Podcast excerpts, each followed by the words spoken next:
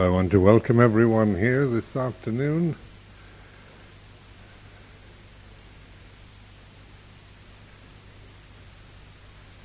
And this is uh, subject for today is uh, emptiness, or it's a it's a special uh, special um, interest to people uh, at this time because of the time of abundance. Then um, we get uh, we begin to realize the futility and the meaninglessness of so many things. Uh, I think if you could stop your camera for a while, you're all right. it gets um, unnerving to have a lot of cameras focused on you. I think I, am a Korean War veteran, so I get nervous when they have uh, things aimed at me all the time.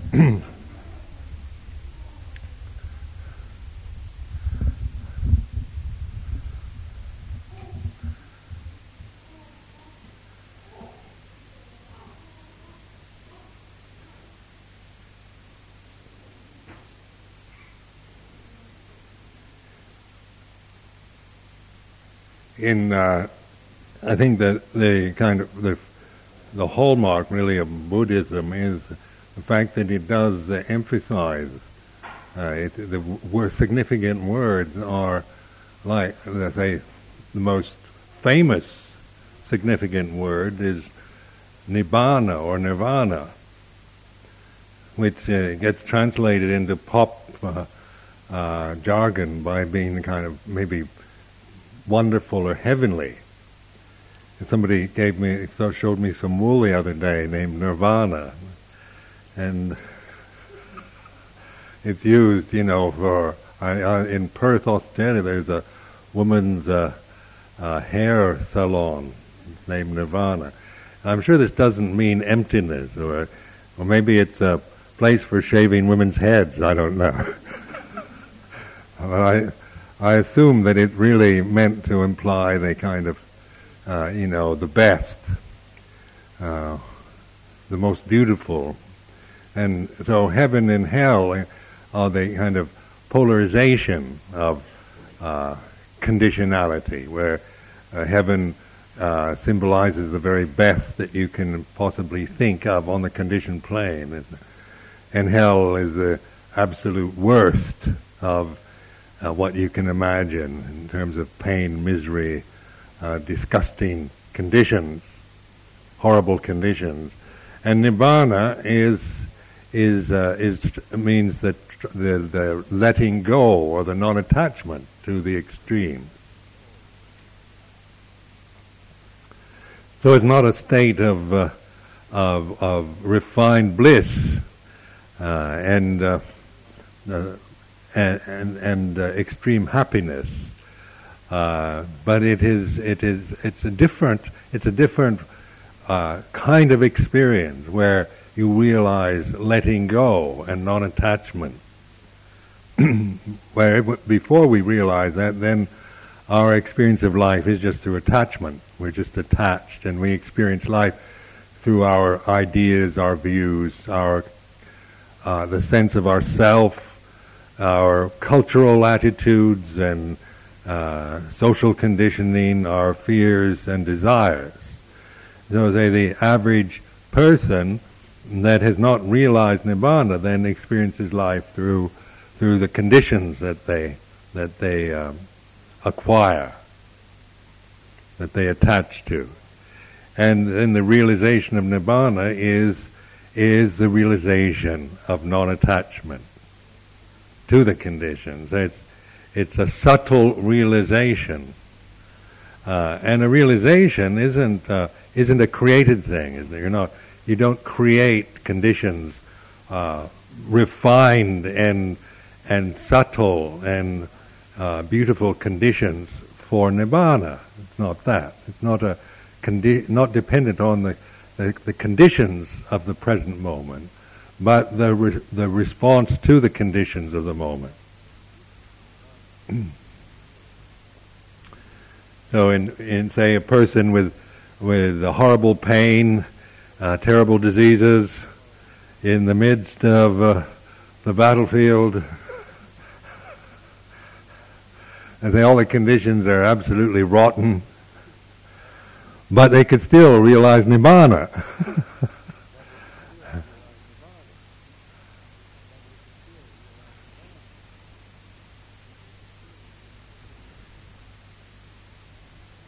then the then the uh, in Theravada they they uh, the, the they emphasize anatta or no self, which is isn't uh, this is also a term that oftentimes gets uh, overused and uh, and and becomes uh, a kind of atheistic belief uh, that Theravadan Buddhists can can grasp. I've heard people say, "Do you believe we believe in anatta or no self?" Which is is not what the Buddha meant. It's not a it's not a position one takes, but it's a it also is a realization. Through meditation, you're actually looking and observing how things are, and and through that investigation of what you usually regard as yourself, you realize it's not yourself. Because our self, our personalities, and our ego is very much conditioned by identification with your body, with with gender, with your male or female, with what you look like, color of your hair, color of your eyes, uh, the shape of your nose, the complexion you have. and so we, you know, we, we, we identify with the, what, with the, with our bodies, with our face especially and then uh, we we say this is this. I am a man. I am a white man. I am a, uh, an old man or young man or whatever. But but these when we look into these perceptions of self, we realize they're they're just conditions of the mind.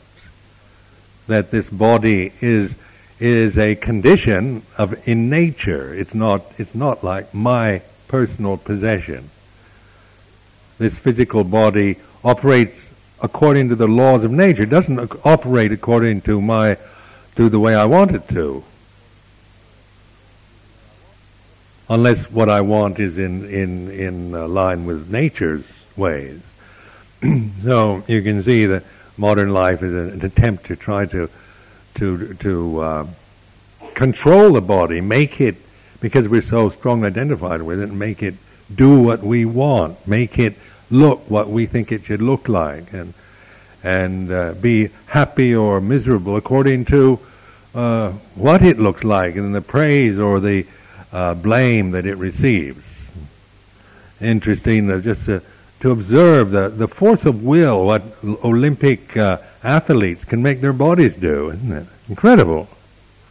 Well, just an act of will, uh, you can you can make your body do, say, incredible things in terms of human experience. I even hear uh, heard like uh, uh, like uh, singers or opera singers who can can can visualize in their mind high notes and and will themselves to reach incredibly high pitches that are that are beyond their ordinary range, just through an act of will, and so the, the human mind, we have, uh, we have a, we are, we're very willful creatures and we can imagine uh, extremes that are beyond, say, the limits of our own physical abilities. And, and we can make ourselves do those sometimes. But then, in the long run, it's not sustainable, is it? We can't, you can't sustain that kind of extremity that's very brief, uh, and then, then oftentimes uh, you can't ever do it again. So, in terms of anatta or no self, then we we've seen that these are just using our willpower and trying to control and dominate our our life's experiences uh, is uh, is a based on our attachment to desire and fear, and that we uh, we we create endless suffering around all these these things that we're attached to, which is which is uh, what our personality is, comes from. And that we consider ourselves whether we're, we're as good as somebody else, we're su- superior or inferior or the same. I mean, endless projections and anxieties we have about ourselves as a, as a physical being.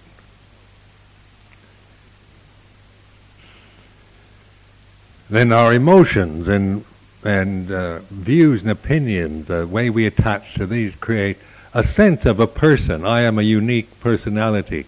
But on investigation, it, do, it doesn't hold up when you really, and, uh, and this you, you must do yourself, you must find out. Not asking you to believe, believe in, in anatta, but it is a, it is a, a word that encourages us to, to look at all the things we assume we are. The, the views, the opinions, the, the way it is, the, the conditioning of your mind, your own body uh, as it is, and, and see whether you can find anything that you can honestly regard as an eternal, ongoing, unmitigated self uh, that, that uh, lasts through through uh, lifetimes or eternity.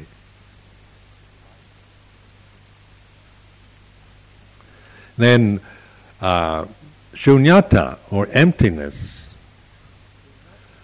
Uh, this also in Theravada is mentioned a lot, but in Mahayana has the um, Madhyamika teachings and so forth in the in, and and the in and Zen of course uh, Zen, various forms of Zen Buddhism emphasize emptiness.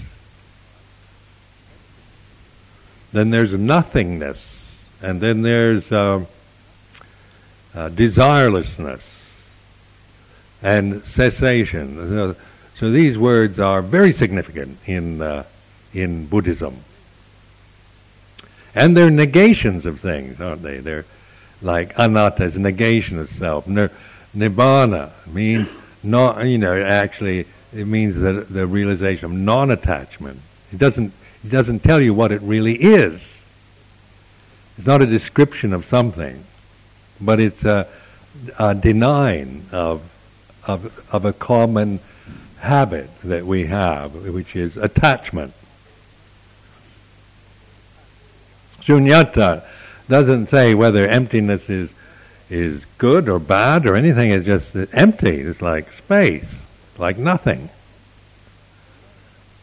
And so when we try to conceive, uh, try to, to, to just attach to these ideas of no self, emptiness, nibbana, nirodha, desirelessness, we end up through, through just holding on to the views that we form around these words, what happens is we become annihilationists.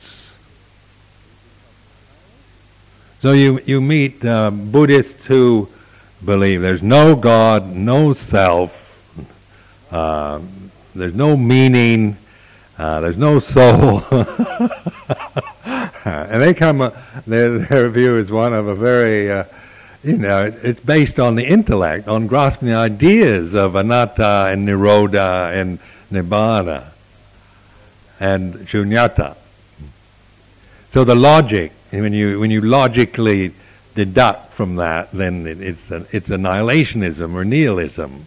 You end up as a uh, you know you're saying it's meaningless. There's nothing. It's just totally empty.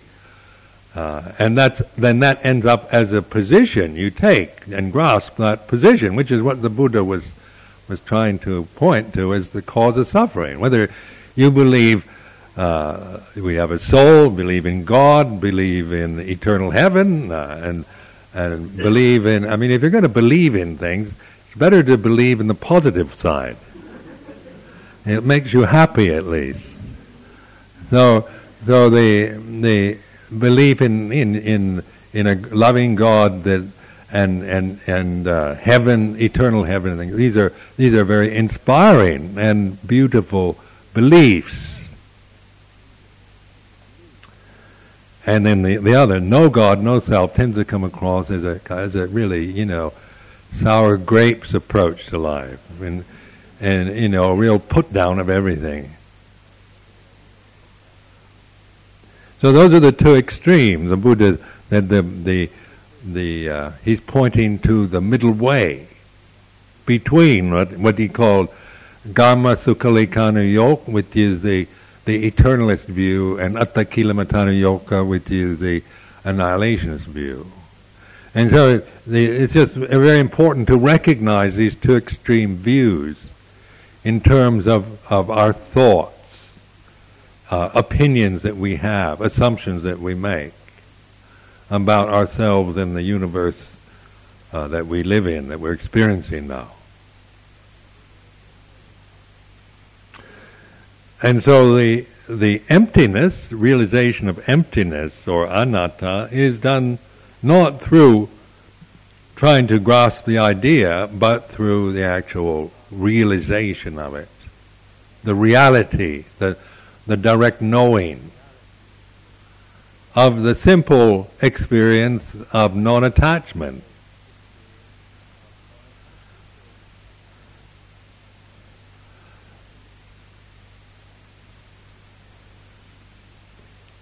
In the Buddhist monastic form, for example, the the uh, bhikkhu, bhikkhuni, uh, it's a it's a form that that tends to encourage this realization.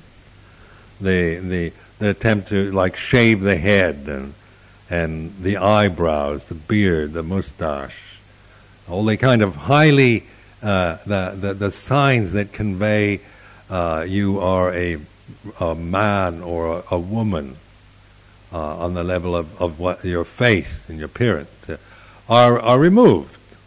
You notice the Siladharas, they shave their head and eyebrows, their beards and mustaches. and so do we. and then we, we, uh, so we all, uh, you know, you can still tell male and female, but it, they, they, but there's no emphasis on that not, not to promote that sense of identification with gender.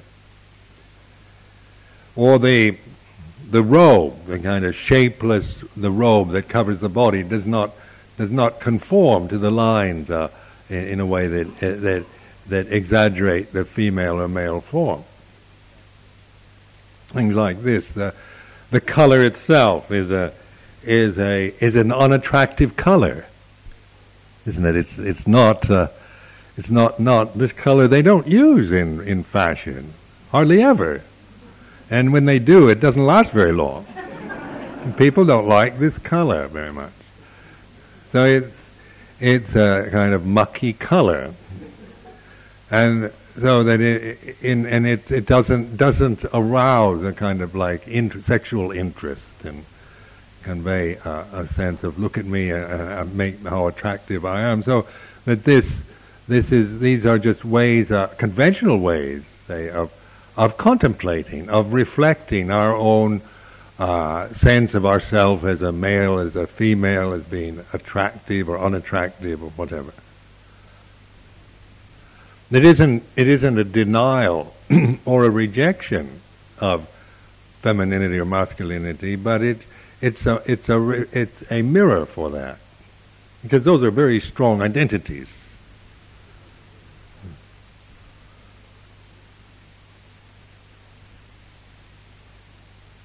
Then the then the, the discipline and the whole structure is based on on uh, reflecting, observing your own kind of egotistical obsessions with yourself and the selfish attitudes because you're living in community your, your selfishness is reflected a lot in communal life.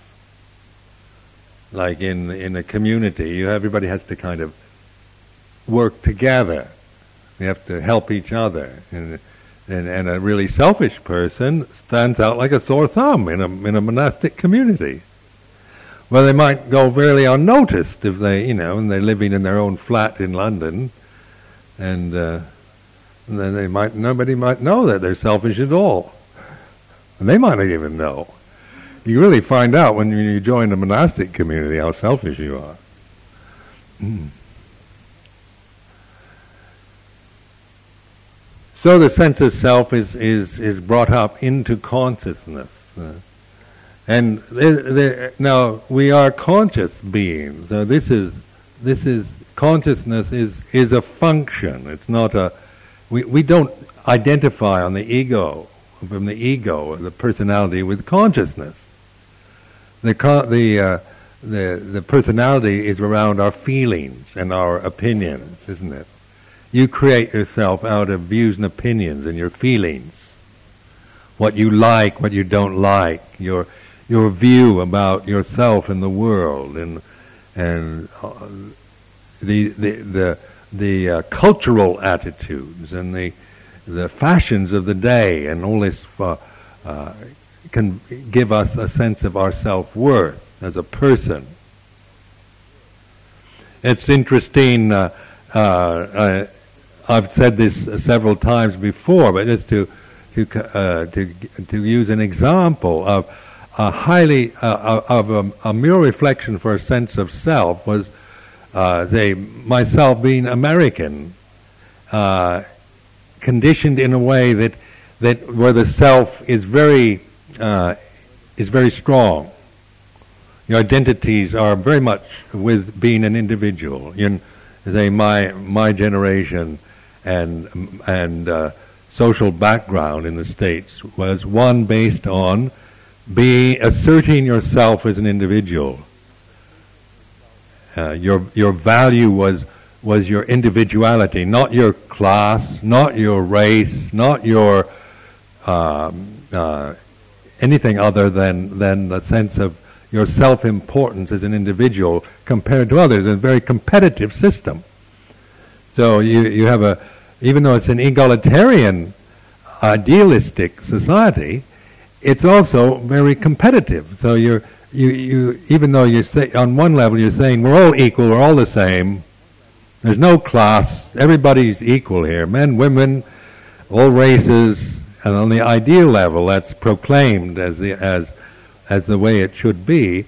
But in the realities of life, we're always trying to prove we're better than somebody else. And so you, you or you are you're feeling uh, inferior if you're not better, then you tend to see it's hard to sustain an ongoing view of yourself as equal when it gets highly personal, isn't it? It becomes uh, uh, you're better than I am, or I'm not as good as you are. I'm better than you are. You're you're much more stupid than I am, or I'm much more stupid than you are. and so this um, this sense of individuality uh, is is was my cultural conditioning, highly developed sense of a unique uh, self-importance, and uh, because of that, there was a, a, a, lack of ease in life because uh, this was such a basic underlying assumption. It wasn't like given to me in a in a in a direct way. It was assumed through, uh, through parents, through the whole social system, educational system that you that influences you from the day you're born. So you're, you, it's not like you're, you're given this and saying this as a truth, but it, it's an attitude that, that affects you and that you pick up without you even knowing it. And then I began to see in my life as a monk a sense of, even in monasticism, in a Thai monastery, for example, this, this sense of always comparing myself with the other monks. I'm better than they are, they're better than I am, is insidious. When, uh, when we had to learn uh, to chant this Patimokkha discipline, which is 227 uh, rules uh, in Pali, and you had to uh, before the fifth year as a monk, you're supposed to memorize this whole thing, be able to recite it without looking at, at the text. And so I found myself wanting to recite the Patimokkha, you know, like faster and better than the Thai monks. Even though um, idealistically I could I could I could see that this was wrong and this was stupid, yet yet this was such an ingrained uh, way of relating to life, you know, of, of uh, whatever you're doing, you have to you you you feel this un, this underlying, even unconscious motivation to be the best, to try to do it better than somebody else. And so I began to see this because uh, Ajahn Chah was very good at, at making us look at these conceited attitudes, these uh, they, oftentimes these these assumptions we were making that we that we uh, we weren't even aware of especially if we're operating pretty much on our own terms. When you're living in in monastic community, then it you begin to it mirrors the sense of your self-importance, your conceit, your cultural assumptions.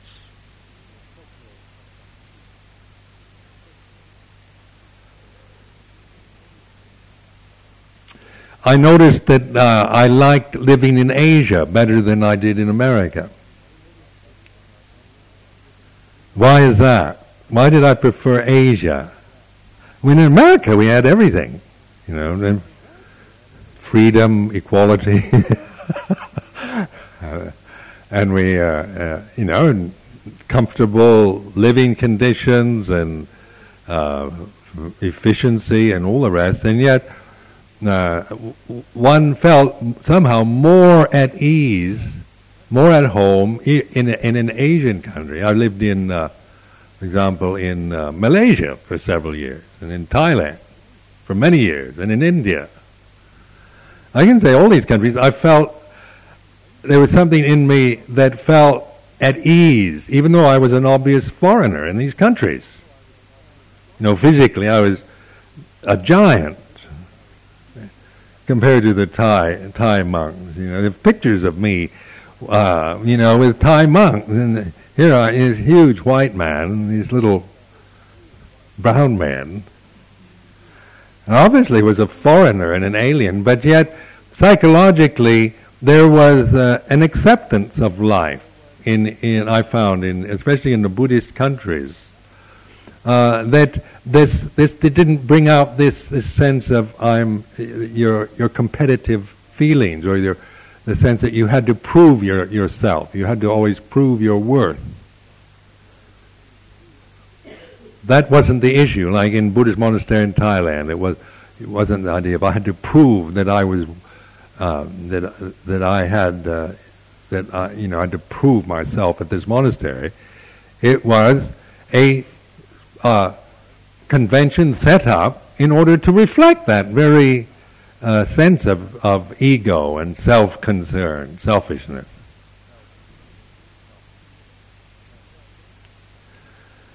And so in, uh, in, in, like in India, remember one time uh, seeing some uh, in Calcutta, uh, a woman, uh, a whole family had had been sleeping in a bus shelter.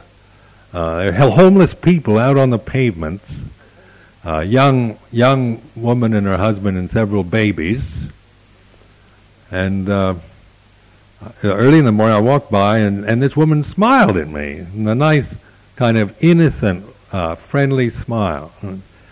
And uh, and it's I had this insight at that time because my American conditioning said, how can a woman uh, that has to sleep out on the street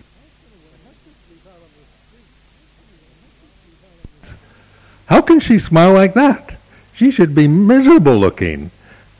You know, because I, I'm thinking if, if for, an egotistical person like myself, sleeping out on the streets would make me feel miserable and like I was a really horrible person because I had no worth. I was a homeless a person, poor, poverty stricken. I had no rights. Uh, I was a failure. It would bring up all this kind of sense of myself, being, being uh, like thrown out onto the streets, having to survive on, in a bus shelter for the night. But there was none of that in this woman's face. It was it was a, a friendly, bright greeting. wasn't asking for anything.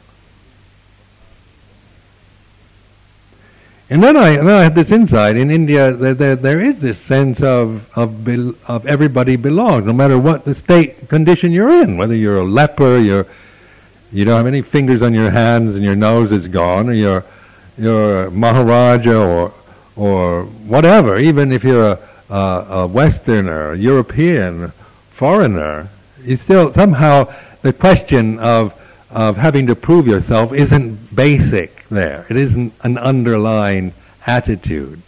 So that in India, you, no matter, even though you can be quite uh, shocked by by some of the poverty and and the things that you see there, uh, because we don't allow that to be seen in in our own country.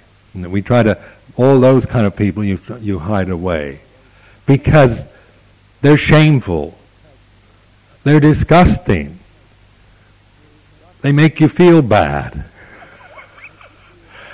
It shouldn't be that way, and we we have all these attitudes where in India they're, they're, it's accepted. It has its bad side, and maybe they're accepting it too much, but but also it has its good side in the sense that that in, it's a truth. Everyone has a right to exist, no matter what their condition is. And a leper uh, has just as much right to to the street as I do. Or they they uh, I mean, they have as much right to to live and breathe and be a human being and survive on this planet as I do.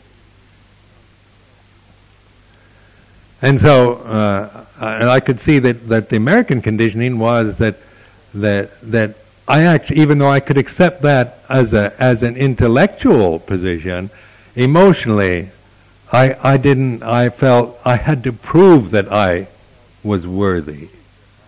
My whole life had been an attempt to try to to make to prove to myself that I had a right to be here. And so this is just a reflection from my own experience of of life as a uh, and and how the various experiences do reflect, bring up into consciousness these these oftentimes underlying, unstated attitudes that that that give us a lot of suffering where we, we, we feel alien, we feel unloved, unwanted, rejected, even though in to most people's eyes we're we're loved, we're accepted, we're respectable, we're successful in so many ways, and yet underlying all worldly success, good health, physical beauty, and that can be a feeling that we're worthless. And I see this a lot in people here in in uh, in the monastery. People that are virtuous, intelligent, good looking, everything, can feel they're absolutely worthless. And, and when you ask why, they don't know why. But it's an, it's an underlying uh, kind of emotional attitude they've picked up.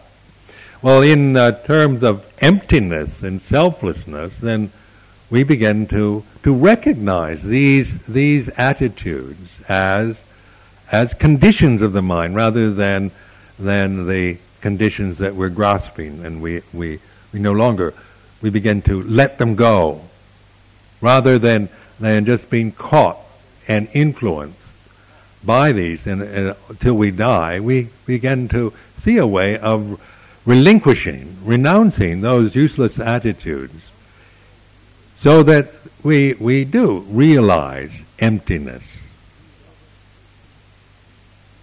We do realize selflessness, non grasping, cessation.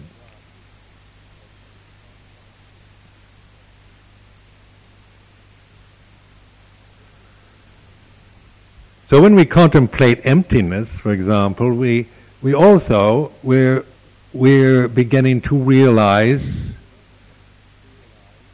eternity or infinity or timelessness.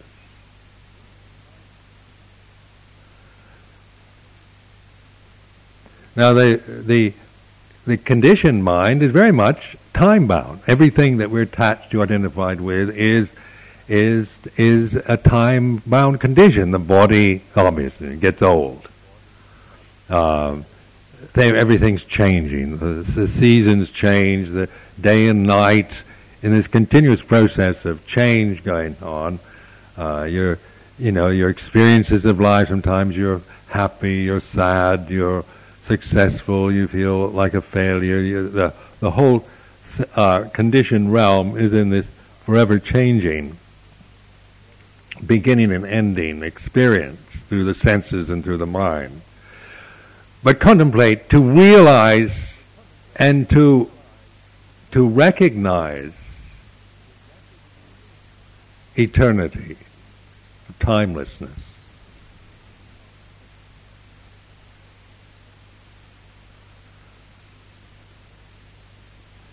And then this is, uh, say, bringing it when you think about it. It's not logical, isn't it? You're not, you can't, you, you're not trying to to make a case for eternity, but to recognize it.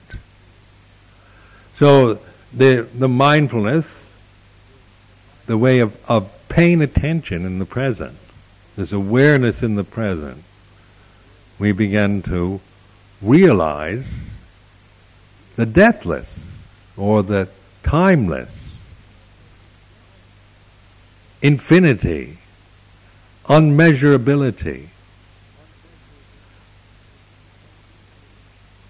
Because even though this is is is with us, we don't we don't notice. We we we we're so caught up in in our views and opinions that come from attachment to thoughts, ideas, reason and logic, modern science, or or ethnic uh, cultural attitudes, or certain religious fundamental attitudes, or philosophies or whatever, these, these are, these influence how we interpret our experience of life. So, say in the Western mode, say from, from speaking from my own experience, then these were very much uh, things you just dismissed. Eternity and infinity were, or immortality. These words as, as were what you, you know, this happens when you die.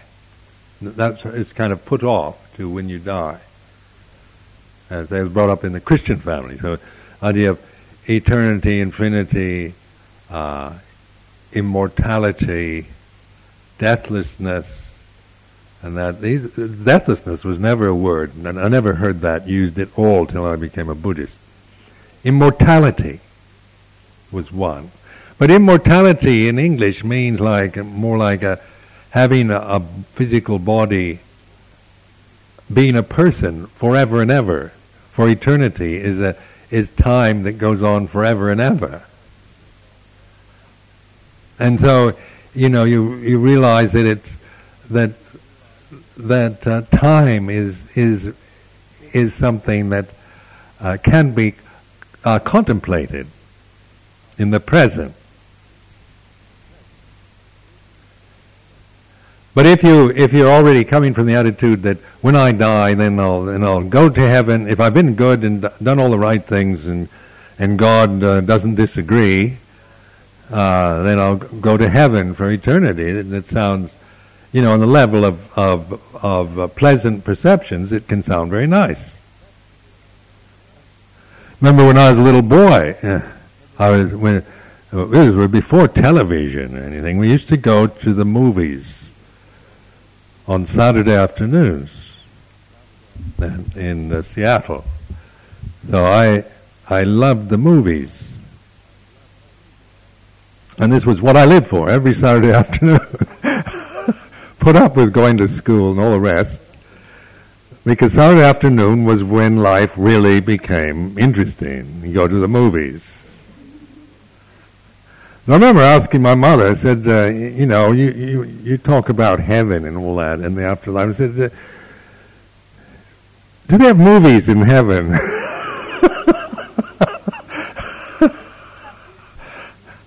and my mother said, no, I don't think they do. And I, thought, well, I don't want to go there then.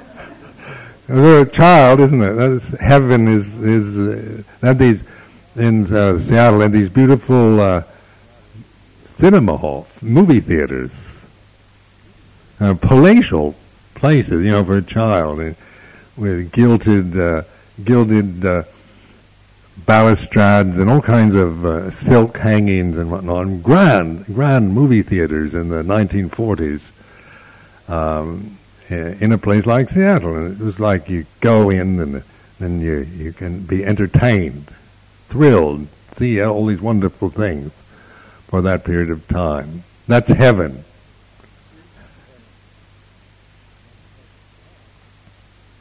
Now I think if, if they show movies in heaven, I, I wouldn't want to go there.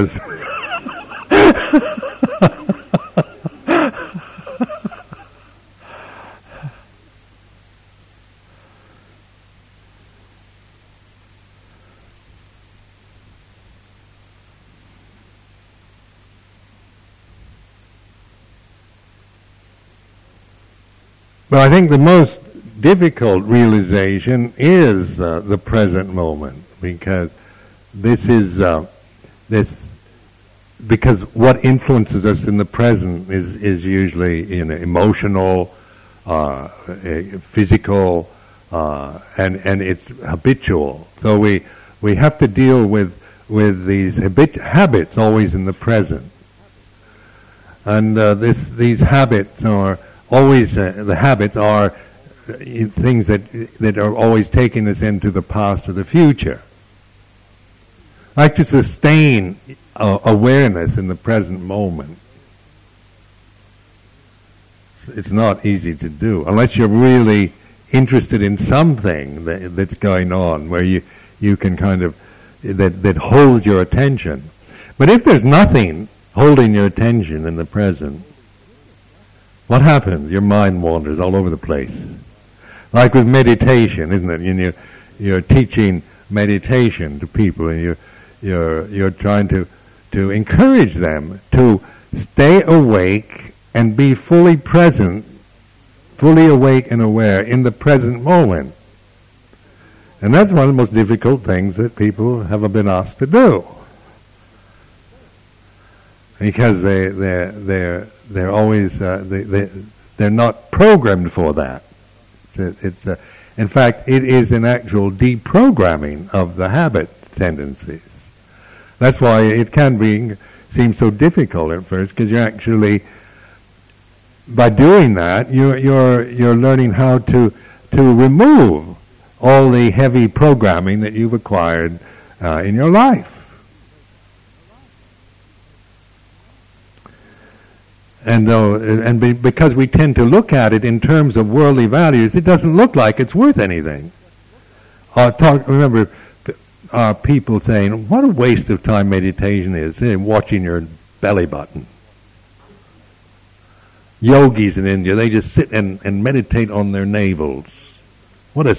We used to laugh. I remember as children, we used to think that was hilarious. You have all the useless and stupid things to do with your life. is Sit around under a tree and meditate on your navel.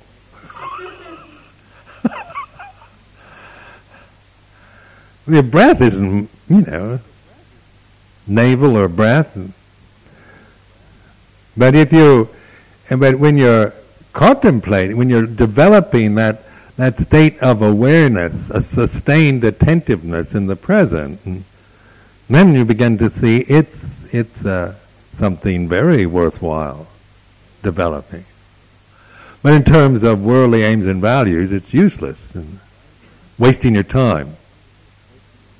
You could be studying uh, French or taking a night course or watching the television or playing golf, doing. But to sit around watching your breath or contemplating your navel, but in terms of training the mind, because that's what we, we have in the, our societies don't train us, don't, don't encourage that kind of mental development. And so our minds tend to just accumulate. We become creatures of habit. We, we get overburdened with ideas and thoughts. We become obsessed with ourselves and our worth or worthlessness. And we endlessly create problems around ourselves and the people we're living with and the places we're in. Because uh, there's always something wrong, always something inadequate about myself or somebody else or the situation. And then wherever you are, isn't it, in your own house, with whoever you're living with, there's always something wrong with it.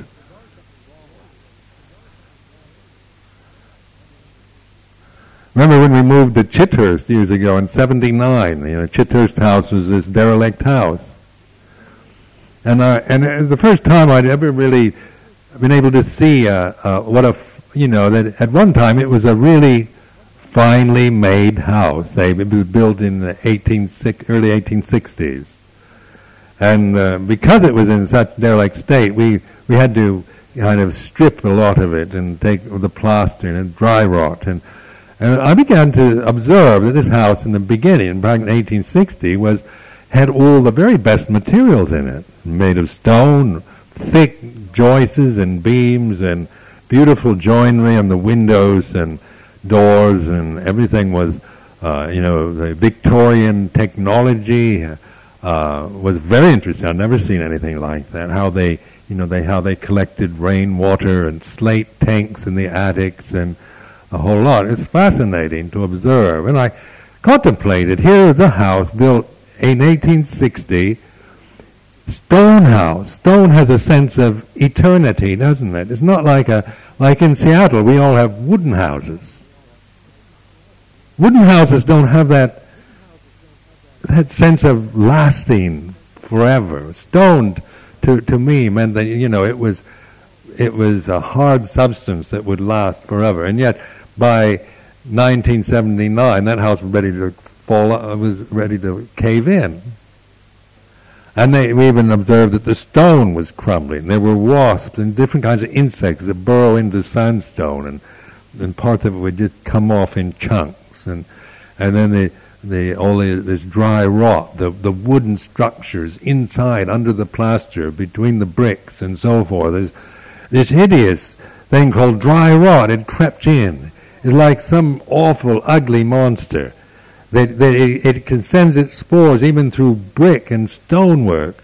As soon as it, it senses there's some wood someplace, it can go right, send it right through these these impenetra- impenetrable uh, substances like stone and brick. It's like an invincible evil force, dry rot. We, we had this sense of this. Even Ajahn Sucitto, who the, with his artistic temperament, uh, drew a picture of the dry rot deva, he called it. And it was the most ugly, ugly kind of creature. And it, uh, and and the, and then in the in the cellar, in the basement of Chithurst house, were all these huge, hideous flowers of dry rot fungi. Flowers, and they were they were the most ghastly looking things, disgusting kind of thing, and that yet this, this kind of seamless, uh, seeming uh, thing that, that didn't didn't have much substance to it could actually seep through, go through stone and brick to any wooden piece underneath the plaster in that house and, and destroy it, completely destroy the wood. So then, you know, I keep thinking that these these are these you know, you build a house you know, the people that built Chithurst house in 1860, uh, we're going to build this fine house, elegant style, you know, high ceilings and arched doorways and all the rest. And then we'll have this beautiful house to live in. But then you read the history of Chithurst house. They didn't live in it very long. They had to sell it and went to pretty soon. It was by 19- 79, it was uh, the roof was caving in, the floor was falling into the cellar, and so forth. And so you, you, you contemplated how, you know, the how impermanent, and that once you do something, you, you get it to its peak, like this temple, and it'll be built up. You know, we, it'll be finished, and then what it'll do? It'll decay. That's just the law of nature it'll reach its peak, and the moment then you kind of it reaches its peak, it's finished. You say this is it, no more has to be done, uh, and we built it in a way that is a low maintenance. We don't like to work. We don't spend our life taking care of a temple. Low maintenance. They build up, and then you know, then it'll sustain itself in that perfect state immediately it starts decaying. So I mean, this is just the the conditioned world is like this. It's a you have to keep always having to clean, to prop it up, to to renew, to uh, refurbish, to repair, because the the the conditioned realm is is not a sustainable state. You can't it can't uh, it doesn't have anything that lasts in it. So the the uh, the time bound conditions uh, are seen as just that, and we begin to break our identity, let go of our identity with the time bound conditions of the body, the the thoughts, the emotions, the habits of the mind. Doesn't mean we we're in a state of denial or rejection, but you see something you really see it and know it for what it is, then you, you, you it's a, it's it's insight, it's profound kind of insightful knowing the truth. It's not just adopting a Buddhist attitude towards the conditioned realm. We're not asking you to do that, just to to have form some kind of Buddhist idea about the world and, and operate from that, but to to to penetrate into the way things are for that direct kind of wisdom and knowledge and understanding of Dhamma, in which you can let go of the sense of yourself and let go of the world and and not try to to hang on, hold on, uh, identify uh, the world and, and and and and try to sustain something that is that you can't sustain. Because in terms of this this realization, then you can, uh, when you realize the non-grasping, the deathless, or begin to get a sense for the measureless, the infinite, the timeless, the eternal. And it's not a blank, is it? A, a, a, it's not annihilation. It's not a, a, a rejection of the world or the conditions of the world or the body or anything. But it is an understanding and, and seeing things as they are in context, in in time, in place, in seeing it as it really is, rather than through a filter of greed or hatred or delusion.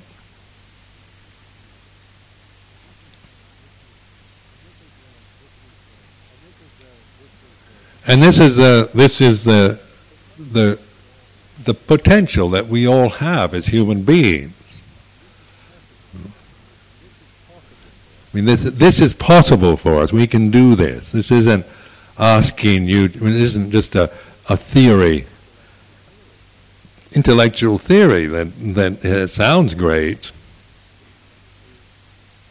but it is something that we we can do. We don't have we don't need even special equipment.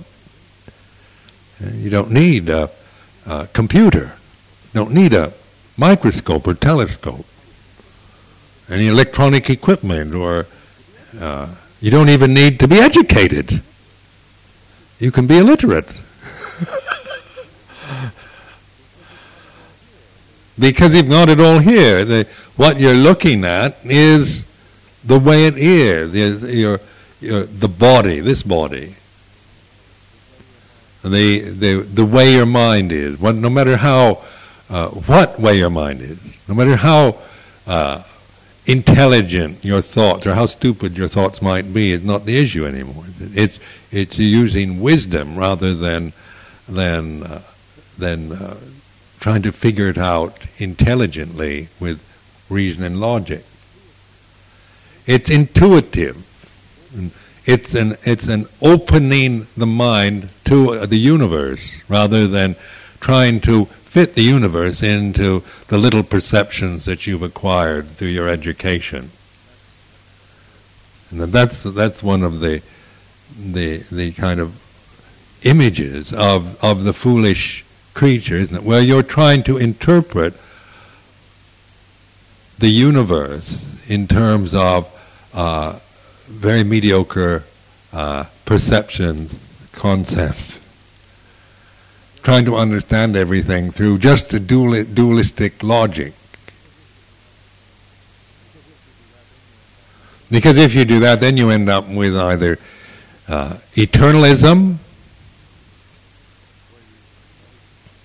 where you think every, uh, you know, you, you want to think in terms of positive, be a positive thinker, or you're an annihilationist.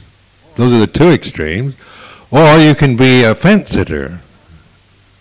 I don't really know. Uh, not not bother to think about the future in terms of of of, of uh, except maybe your next holiday or what you're going to your next job or your next partner or something. But one can just get so mesmerized and involved with the things around one, with the objects, the conditions that, and, and in the modern life we, we have an unlimited supply of distractions. In the winter time, you know, and you think here in Britain, probably in the winter time, uh, say hundred years or so ago, people didn't really have much to do. It's too cold to go outside. You stayed in. You you learned how to knit, crochet, embroider, work out crossword puzzles, do things, uh, entertain each other. People used to read to each other. Things. Now we can, you know, we can, uh, winter time go on holiday. We've got television.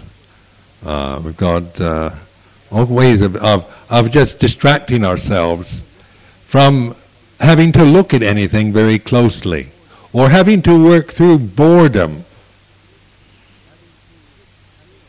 having to having to sit still and and having to to just bear with a, an overactive mind an obsessive emotional a, obsessive emotional habits and so forth. Because we can always just drift around go on to the next thing. So this is one reason why meditation has become uh, uh, increasingly regarded, respected in in Britain. There's a much more interest now in meditation, in people willing to train themselves to sit still and to awaken and observe, because they see that even the people come here on a weekend for a weekend retreat you know, Friday, Saturday, Sunday, Monday, to sit still. Watch their breath and contemplate their navels. They could be out having a good time. They'll sit there with their knees aching, their backs aching, their minds going berserk. and then thank you at the end of it.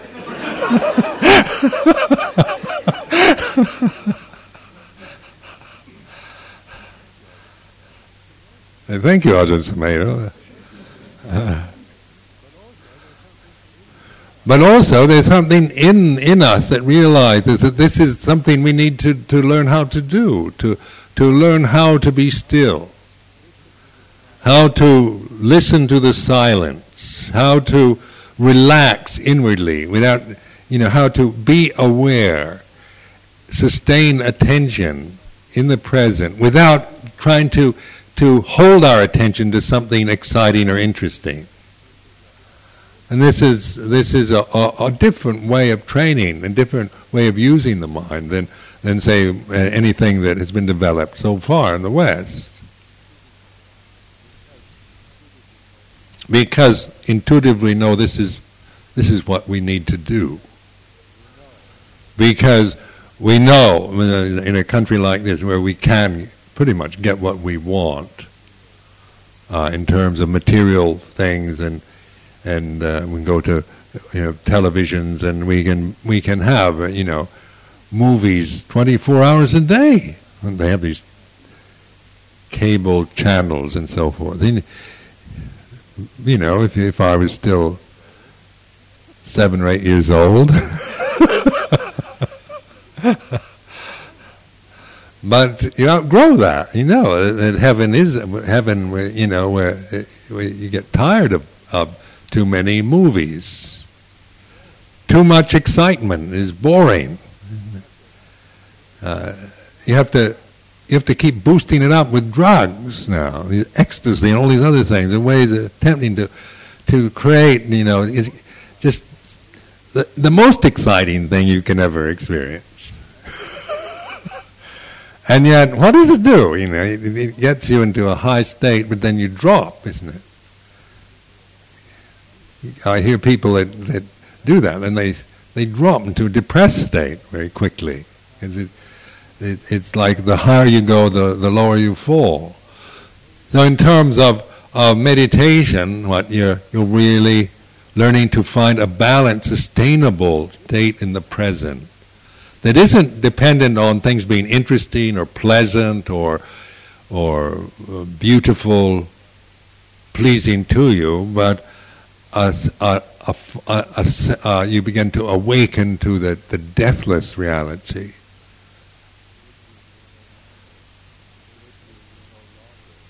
In which you're, you're no longer, you can break your identity, your attachment to the death bound conditions of your body and conditions of your mind. So that's what liberation is. Ultimate freedom, nibbana. Oftentimes they, let's say, the highest happiness is nibbana. And then we think, oh, nibbana is probably higher than ecstasy. But to realize nibbana means that you have to let go of ecstasy. or heroin, or any of those.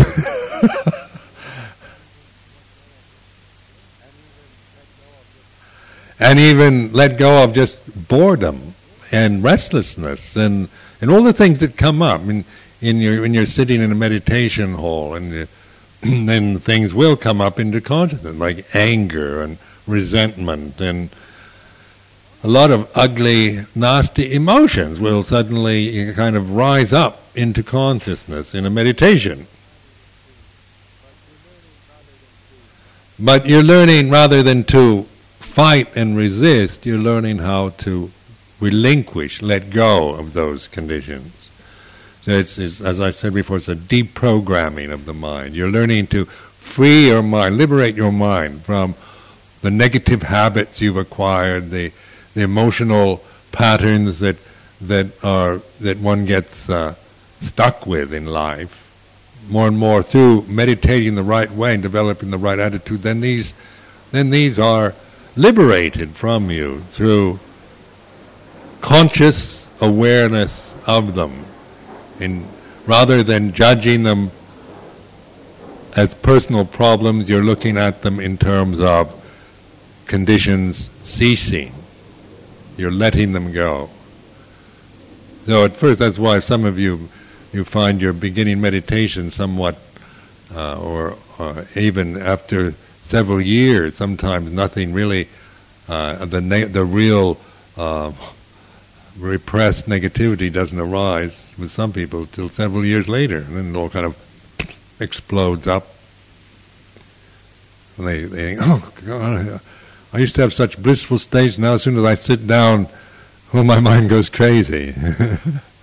That's fine.